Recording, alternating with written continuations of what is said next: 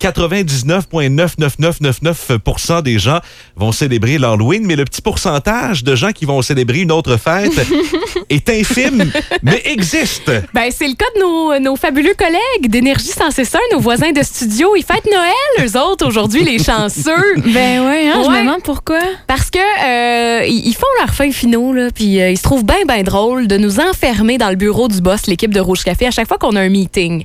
Et ils nous l'ont fait à plusieurs reprises, à chaque fois en mettant quelque chose devant la porte, on l'ouvre, puis on peut plus sortir, puis là, ils, ils nous filment, puis ils mettent ça sur Facebook, trouvent ça donc bien drôle.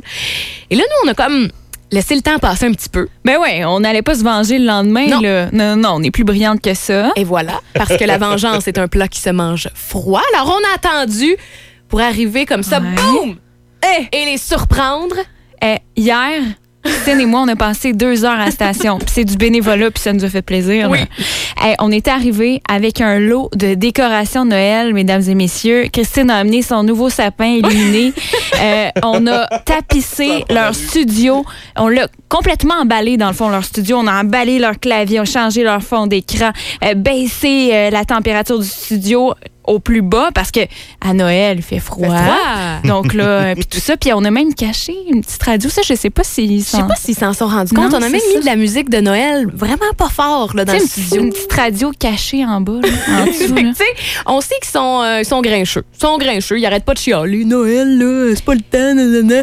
Fait qu'on s'est dit, pourquoi pas le jour de l'Halloween, leur, les mettre dans l'ambiance de Noël? Et- Ouais. Et, je dois vous témoigner que moi, je suis renversé de l'effort qu'Alexandra et Christine ont mis Ouais. parce que eh, il y a de tout, même les murs euh, sont changés. On a tapissé euh, de l'emballage de Noël. Ben oui. Vous avez emballé les micros, claviers d'ordinateur, euh, changé les écrans de veille sur les ordinateurs Ouais. pour des petites bûches de Noël qui brûlent. Ouais. Ah, bref, c'est euh, tout on a est là. pensé à tout. Il faut dire que, tu sais, nous sommes des femmes assez, assez disons, euh, quand, quand on veut faire quelque chose, on le fait Mm. pas à moitié. Et vous pouvez voir la photo de ça sur la page Facebook du 1027 Rouge FM. Et la réaction de Max Lalonde, c'est le premier qui est entré en studio ce matin. On l'a filmé.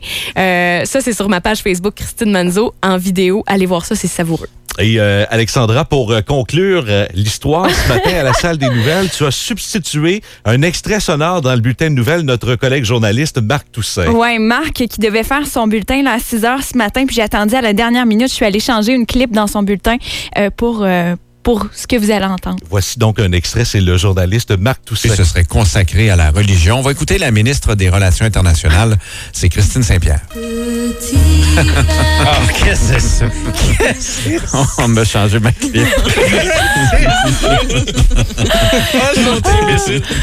Alors, euh, Christine Saint-Pierre qui est devenue petit papa Noël. Ah, qu'on les a eus. là, là, d'amour, on agace oui. qu'on aime. on imagine déjà les représailles, hein, parce que c'est sûr que ça s'en vient.